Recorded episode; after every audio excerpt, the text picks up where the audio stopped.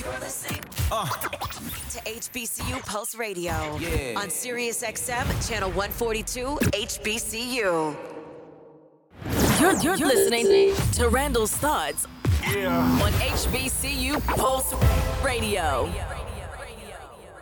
Yes, so on today's Randall's Thoughts, on the premiere episode of HBCU Pulse Radio, I want to talk about Deion Sanders. Yes, I know it's 2023, a whole entire new year, and it's been over a month since he left Jackson State to go to the University of Colorado Boulder, and only a couple weeks since Jackson State lost in the Celebration Bowl to North Carolina Central. It was a great game, though. But I didn't have a radio show back then, so you already know I'm to talk about it now. Plus, it's been a lot of people that have spoken about this situation without understanding anything about HBCU culture and how alumni are truly feeling. So, allow me to present the final take on Deion Sanders and what his time at Jackson State truly means to the HBCU community. First, there's no HBCU alum that was mad at Deion Sanders for leaving Jackson State to go to Colorado. You have to do what's best for you and your career and your family. However, Deion Sanders never presented himself as just a coach. He did everything short of declaring himself the savior of HBCU sports. He promised to increase visibility and awareness for HBCUs using his celebrity, saying that he wanted to be the leader of a movement that saw talented athletes choose HBCUs instead of other FBS and FCS institutions. He saw that to me, to you, to the HBCU community, and to the nation as a whole on venues like ESPN and 60 Minutes. So, hearing of his departure from ESPN's Pete Thamel a few hours before the SWAC championship against Southern was disheartening to say the least. It seemed like he aborted the mission before he truly got started. What I just said should be understood because the thoughts and opinions of HBCU alumni should be valued. We're not always wrong, but I want to take it a step further. Deion Sanders exposed something about the HBCU community that we're often not apt to speak about. The HBCU community is dependent upon celebrity culture.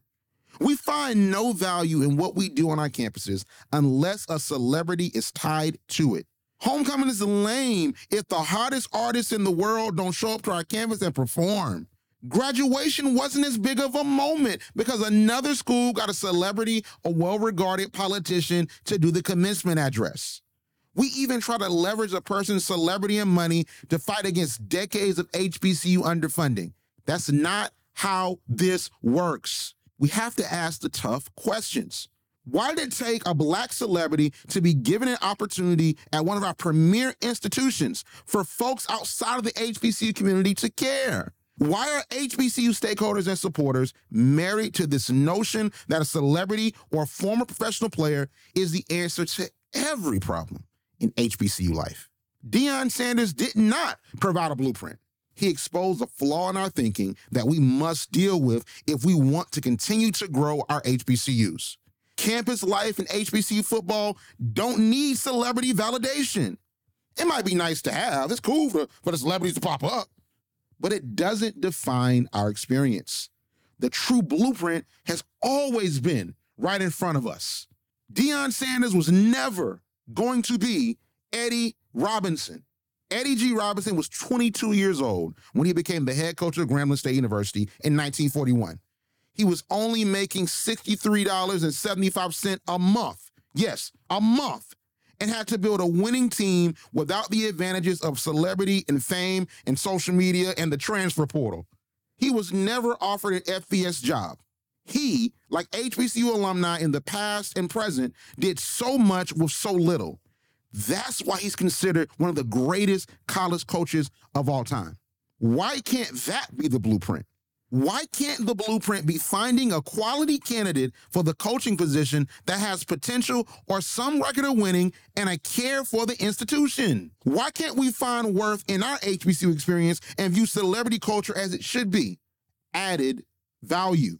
As we move forward, we must find value in HBCU culture and the amazing professionals that we produce. We also must continue the Eddie G. Robinson blueprint of finding coaching candidates who might not be celebrities, but want an opportunity and a desire to build a winning program at an HBCU.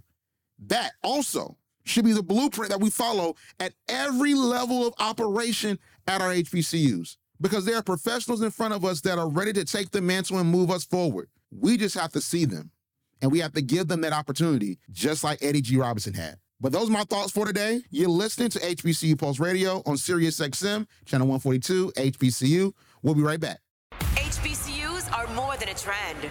Yeah. We're forever a part of the culture. HBCU Pulse always has you on lock. From the shade room to your favorite news feed, and now on your TV and radio. We are, the number one outlet for HBCU culture. Follow, Follow. HBCU Pulse on social media and visit HBCUPulse.com to stay up to date on what's going on in the HBCU community.